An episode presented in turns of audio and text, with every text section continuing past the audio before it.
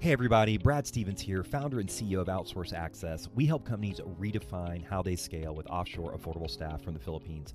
Congrats to all fellow winners of the 2023 Real Leaders Impact Awards. We are proud to be among you.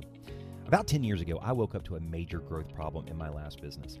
Cash was tight, staff was overwhelmed, and tasks were not getting done. Then I discovered the world of offshore virtual staff in the Philippines where English is their second language, so there's no communication or culture gap. I realized outsourcing wasn't just call centers, it was access to college educated Filipinos to support sales, marketing, operations, customer service, bookkeeping, personal tasks, and more. And in fact, the first woman I hired in the Philippines at 23 is now an award winning COO of our entire company. It inspired me to launch Outsource Access. One client and YPO member, Ali Jamal, shared their offshore virtual staff Edison automated processes and saved them over 50,000 per year in the first few weeks. It's about finally getting things done and staff focusing on higher value activities. We've grown by over 2,000% in just three and a half years and will double next year. To receive a complimentary outsourcing playbook customized for your industry and to connect with one of our team here at Outsource Access, just visit redefinescale.com. That's redefinescale.com or text the word scale to 770 954 8440. Two months after hiring my first staff, she sent me a picture of shoes she bought for low income children because of the opportunity. And now we support thousands of families and the environment with United Nations SDG projects. I'm proud we've grown with impact. To learn more, visit redefinescale.com. Hello, friends. Laura McKinney here, your co host for the Real Leaders podcast. I am so happy you're here tuning in today. And as always, you are in for a treat. Got some amazing pearls of wisdom coming your way, so make sure to share and review after you take a listen.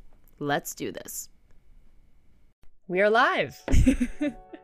Okay, let's do let's it. Let's do it. Hello, everybody, all of our viewers watching. Thank you for tuning in to our LinkedIn Live here on the Real Leaders channel. I am here with Carissa Reiniger, the CEO and founder of Silver Lining. Carissa, thank you so much for coming on our LinkedIn Live podcast today. Um, it's an honor. Thank you for yeah, having me. I'm happy to be here. It's an honor to have you. You know, I'm so excited to talk to you today because I'm a big believer in the power of small businesses. And I know you are too. So maybe give our audience a little bit of context of who you are and really what Silver Lining does. Yeah, I'd love to. So uh, I started Silver Lining 18 years ago, and we have been on a mission to figure out how to see more small businesses succeed since way back then. Uh, we've gone through ups, downs, and arounds like every entrepreneurial journey, but what that has arrived at and what we do today, you can really think of our work in three streams. We have a SaaS program that helps small business owners set and hit their financial goals with the primary belief that the best way that we can create a more just economy is by seeing individual small business owners become more profitable and sustainable. So that's our core business. We've got uh, thousands of small businesses in 70 countries around the world that use our program to really help them succeed. And the coolest part about that program, aside from the businesses themselves, obviously, uh, is that it's based in behavior change science. So instead of coming at it from a business angle, we're really coming at business from a psychology angle. How do we as humans optimize our behavior to get to the outcomes that we want. So that's our primary work. In 2021, we were realizing that this whole conversation about access to capital and helping small businesses access capital was important. Um, but we really believe, based on the data that we have in our SaaS program, that actually the way that we want to be able to assess credit worthiness is through behavioral data. And that if we did that, we could open up approval rates to a more diverse population. So we started doing behavior based lending to small business owners uh, less than two years ago. And we're in this grand experiment to really say if we got rid of credit scores and if we got rid of financial statements and if we got rid of personal guarantees and the needs for collateral, and we actually just gave small business owners loans based on their behavior, who they are, and how they show up could we change the game on who's getting approved wow. for for credit so and so far our data is saying that we can which is hmm. really exciting and then last but certainly not least, you know, you can't sort of help small businesses, especially those from marginalized communities, without recognizing that there's so many systemic realities at play that are preventing their success. So we launched and run many global and localized uh, programs, really focus on ensuring that our program and our support is truly accessible to all and really working on issues that relate to community development and economic justice, uh, including a global movement that we run, which is really fun called Thank You Small Business, which is just all about celebrating and supporting and thanking small businesses for all they do for our communities and our economy. So that's that's the long answer, but that's wow. silver lining. Wow. I mean, there's just so much to that. And I love that you take that like psychological angle um, I don't think a lot of businesses do that, um, maybe to the extent you do. And I think it's fascinating. Um, and I think, I mean, it sounds like you're kind of like a trailblazer in this space, honestly. Um, so congratulations. And, and I, it's amazing. You know, um, for you, what, you know, where did this passion for this type of work come from? Uh, was it, were you, were you always like this or did something kind of evolve this way or what, what really was it? Know, it's a great question. I always say I was 22 when I started Silver Lining. And so my number one uh, advice to every entrepreneur is start young enough when you don't really know what you're going to get into. So ignorance is bliss. And um, I started it in such a funny way. You know, so many entrepreneurs have these stories where they were, you know, building lemonade stands at five and, you know, and that wasn't me. I actually was like a nerd and I volunteered nonstop. So I was like a do-gooder. Um, and I was always volunteering and trying to help in the community and trying to make things better and ran missions trips. Um, and I ended up in a really, I, mean, I had degrees in psychology and I ended up working in advertising uh, out of university. And I really liked business development. I liked business. I liked the idea of putting deals together. Mm. I liked figuring out how to grow things. Yeah. But I was so uninterested, quite frankly, in, you know, figuring out how to help a big corporate that Fortune 100 company, you know, help them figure out how to make more money. Yeah. I just thought, well, who in the world, like of all the things to right. do in the world, why that? Mm-hmm. And for some reason, this intersection of, you know, I like business, I've got a psychology degree, and like small business owners are so important yeah. and they're so amazing, but they struggle. You know, so many small businesses fail. The ones that are still in business often struggle with cash flow and mental health and capacity and family and all the issues. And I thought, you know, if I could figure out how to help small businesses succeed, yeah. like that's so interesting because I love business, but it's also so interesting because I think it would really help society. And so I have to admit, it was like kernels of thoughts that I think I was too hmm. young mm-hmm. and too naive to really understand the gratitude, like the gravity of it. Um, so, you know, fast forward 18 years later, I would say that I am a million times more passionate about what I do than I was then, and like a like a bajillion times more dedicated to it because hmm. I really understand to your point that you know I'm operating and working in this very old stodgy industry. You know, the people that typically care about small businesses are with all due respect, you know, yeah. old nonprofits, old government agencies, you know, it's just old and stodgy and kind of forgotten. Small yeah. businesses are largely forgotten. And so um yeah to sort of see it with new eyes and to think about how to bring science and psychology and tech and you know all of these modern approaches to this very age old problem uh is like I mean, it's it's my life's work. I love it so much, and thankfully, you know, I stumbled upon it yeah. all these years ago. So I I love that, and I I agree. You know, ignorance is bliss a little bit in the beginning, and it, that probably aided in a lot of the success to start out. Huge. And uh, you know, I when I was reading up on Silver Lining, the first thing that really caught my eye was the name itself uh, I said that's mm. like hmm. a really inviting, interesting, warm name. It had like a, a feel to it, like an aura.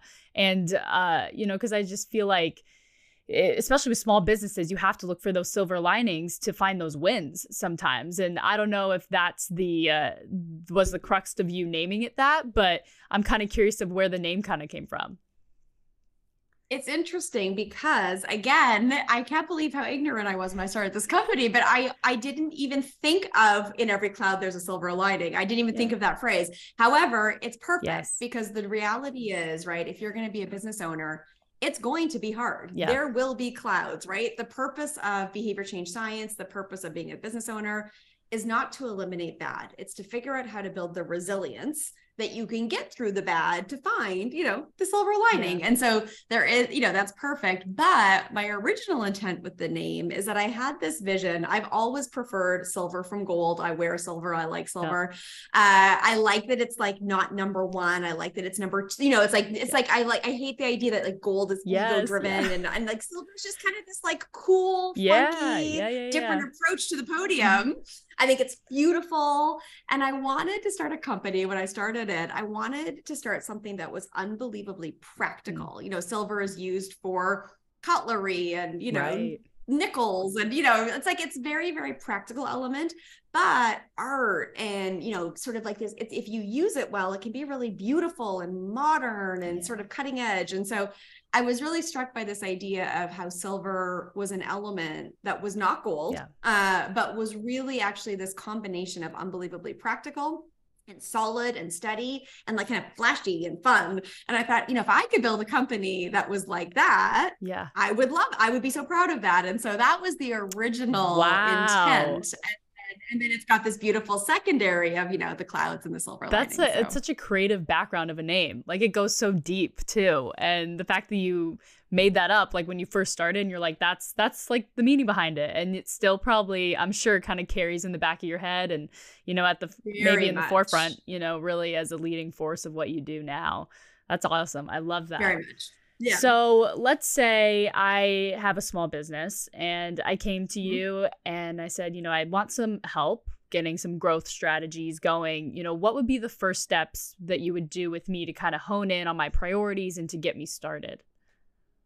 Yeah, it's a great question. You know, we so much of my mission as a as a now slightly older business leader um has shifted to really thinking about changing the culture of entrepreneurship and I think the culture of entrepreneurship covets people like Jeff Bezos and Elon Musk and Mark Zuckerberg which are these, you know, storylines that are so rare and so fictitious in so many ways, right? Where you're a lone ranger and you set this audacious, you know, mission and you just fight everyone and at all odds you succeed and i just i everything i know about that storyline and all the data we have from the thousands of small businesses that we've worked with says that that's not the true story of entrepreneurship. The true story of entrepreneurship is someone who actually has like a very deep why. They care about what they're doing. There's a reason for it. It's not just to get rich. There's better ways to get rich than to start Yeah, a business yeah. uh, for most people. Uh-huh. You know, so there's a very deep why. They care about their community or they have a skill set that they want to, you know, bring to the world or they care about creating more freedom from themselves so that they can spend more time with their family or they have more agency. And so, you know, I would say the first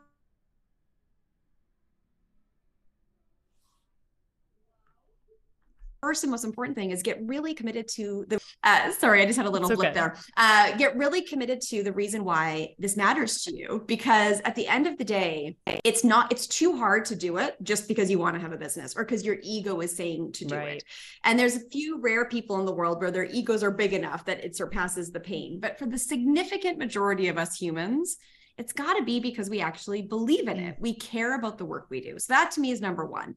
Number two, very shortly thereafter, uh, is a very, very simple and clear goal. Uh, in behavior change science, it says that the first way you change your behavior, the first step is to gain commitment to the outcome you want. But the very next step is to set modest goals that in behavior change science it's not about you know swinging for the fences and having some big deal that's going to magically change your life. It's really about understanding where you want to get next setting a modest goal and then building a very clear plan for how to get there and rigorously tracking your behavior. So you know you've got to be centered in what is really the reason you're doing this You've got to sort of right size your goals against your reality, how much mm-hmm. time and money you have to invest, how much you're willing to work, you know, how long it'll take you to grow maybe a self funded business or how much money you have at your disposal. And then, third and most important is that the basic premise of behavior change science, which I love so much as a human, is that we can't do anything alone. None of us are meant to be lone rangers. None of us can accomplish any goal we have on our own, whether it's to lose 20 pounds, to make a million dollars, to walk 10,000 steps a day, to quit smoking, right? All of these things that we know we want in life. We the people who are successful wrap structure and support around themselves. They join programs, they get coaches, they hire personal trainers. And so um, I believe that as a human from my own experience, but the science really says that, you know, we cannot be lone rangers and be the best we're meant to be. So mm-hmm. that's it. I mean, it's get centered in something bigger than money and ego. Yeah. Have a very clear plan with very simple and modest goals and get the structure and support around you so that you're not doing it alone. If you really, I mean, really, this sounds audacious to say it, but I actually believe it. If you do those three things, you're, I would say you are almost guaranteed success. It won't wow. be easy. You got to work hard.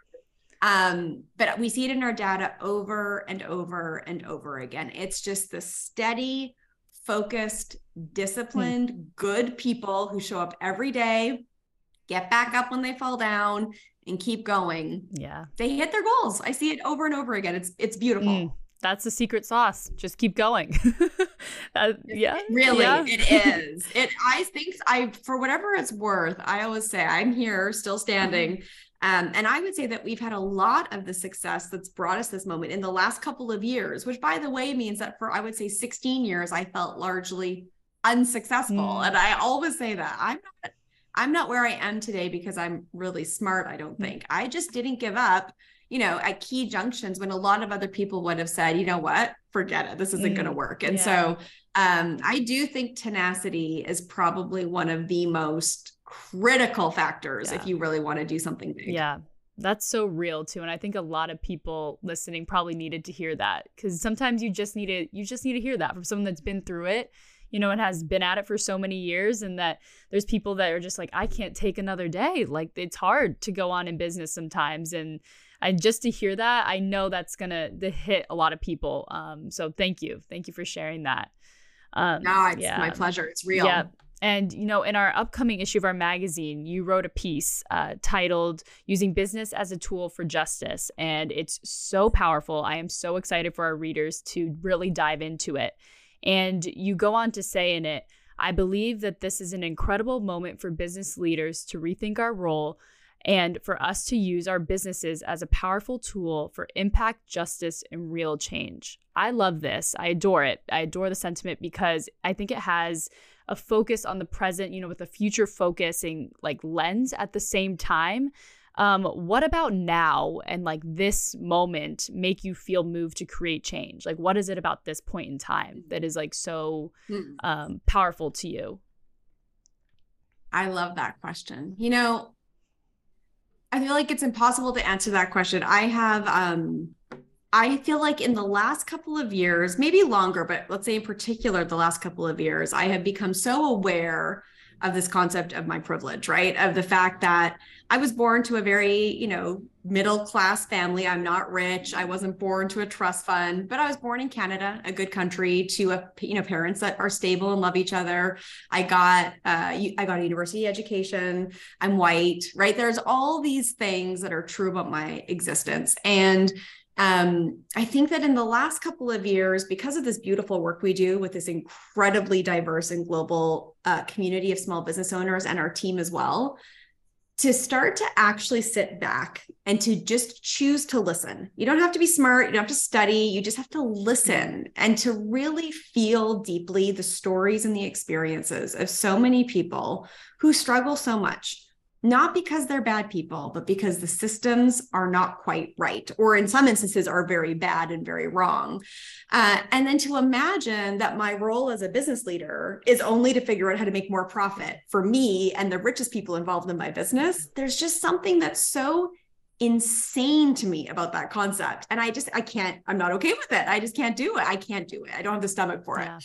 And so this idea though, but I love business and I think business is incredibly powerful. And with all due respect to so many leaders in the world, when I look at the efficiency of a business compared to a nonprofit organization or a government agency, I just think, well, we can get so much done with business principles and we can get some, we can be so effective as a business. And so I just think if you are if you are simply listening, you don't have to be doing anything other than listening. And if you are bold enough to sort of wrap yourself in a community of people who are not just like you.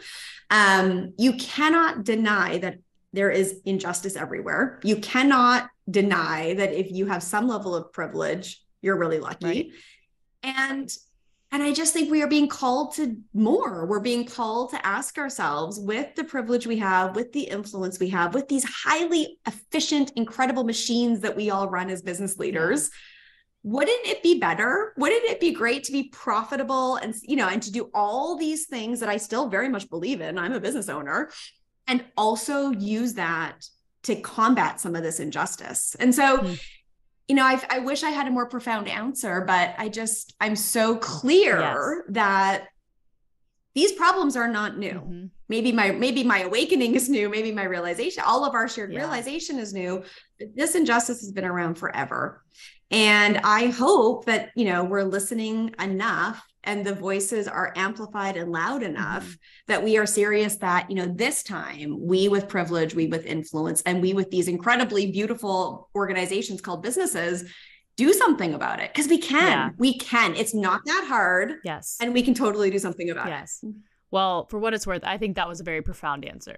so you're welcome. You're that. welcome. And you know, you you've worked, like you said, you know, with a, a diverse amount of people, you know, over 11,000 small businesses in 50 plus countries and you helped made them, you know, profitable and sustainable.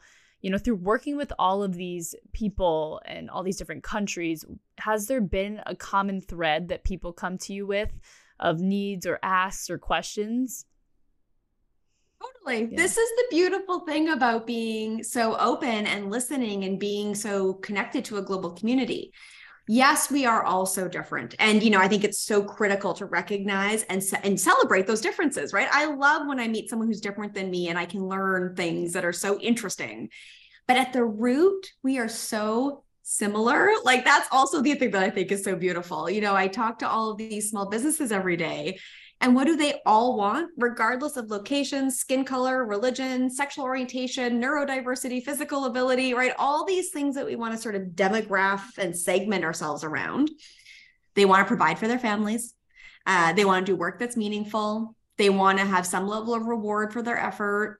Uh, they ideally want to see their people, their community, however they define that, you know, in a slightly better place than they are right now. Um, they want to do good work. They want to get paid for it. They want to build a business that's, you know, profitable and sustainable so that their kids can have a slightly better life than they did. I mean, it is it is so universal what we as humans want um, and we're so similar i mean that's like the thing that i just think is so beautiful at the end of the day our slap data for example right we're collecting all these data points about all of our small businesses in order to customize how we can support them it is completely demographic agnostic. There wow. is almost no pattern to our data that is connected to a demographic silo that we would like so much to put people through. Right. Um, we're all just human beings trying to figure out how to, you know, do a little bit better to get a little bit closer to the mm-hmm. outcomes that we want. Uh, and I think I do. I believe in general, most people are mostly good, mostly, you know, oriented towards making things a little bit better for themselves, their families, their teams, their communities. Um, yeah. And I think, I think that that, I mean, to me, that's just so beautiful. I love everything about connecting yeah. in this very human way. Yeah, me too. And I bet like, you know, it is very beautiful. And I bet when you look at the data and you see all those common threads, you kind of just like are like it's an aha moment like wow, we really are more connected than what it might be led on to be in like modern day media or news or anything. Like there's just a lot more beauty. Um so I that's that's really special. Um totally. you know, to to wrap up, I I'm curious to know what your definition of a real leader is. Hmm. Oh, I feel like there's so many cliche answers to that question. Um, and I want to answer something that is honest and real. You know, I think I think that, I mean, I think there's many truths to it. I think that a real leader cares about other people more than themselves. I think that, you know, a real leader would not find it hard to imagine, you know, pay caps on their own income or not making more than their lowest paid employee or not doing profit share out. You know, I think I think real leaders are committed to their customers and actually offering value as opposed to maximizing a margin. You know, I think like I think I think real leaders are increasingly called to be connected to other human beings. And to do that, that means we have to do our own work, right? To be a real leader, we have to actually know what our strengths and weaknesses and our trip ups and our belief systems that are messing us up are and where our ego can get in our way. And I, I actually think that, you know, I think of this so much. I think so much of the CEO stereotype you know the archetype has been this strategic spreadsheet old white man no offense white men uh, you know that looks a certain way and thinks a certain way and is you know is a leader. Right. and i and i am convinced actually this i'm convinced of. I am convinced that the leaders that are being called forward today and that will be the leaders of the future are actually those that can handle like complex emotional realities and people who are connected at a human level to the whole community of people that they build companies around customers staff stakeholders investors the whole the whole group. Um I think real leaders are human mm. and we're flawed and we've got good and bad and happy and sad inside of us. And we're not trying to pretend that that's not true. Oh, good stuff. That is so good. Thank you so much, Carissa, for coming on today. You are such a light, and I know our audience is going to just eat this up. So I can't thank you enough for coming on today. Thank you for having me. It's such an honor. Yes. All right. Thank you for everyone listening. And remember, everyone, to stay real. Hey, Real Leaders, thank you again for taking your valuable time to listen today. If you just can't get enough, make sure to check out our magazine. And if you go online to realleaders.com today, you're going to get the first 30 days for free, where you'll be able to access all of our magazines, courses, and live events from some of the top thought leaders around the world. All you have to do is go online to real-leaders.com and click the subscribe button in the top right corner to get your free 30 day trial right now. That's real leaders.com. Thanks again for tuning in, and as always, keep it real.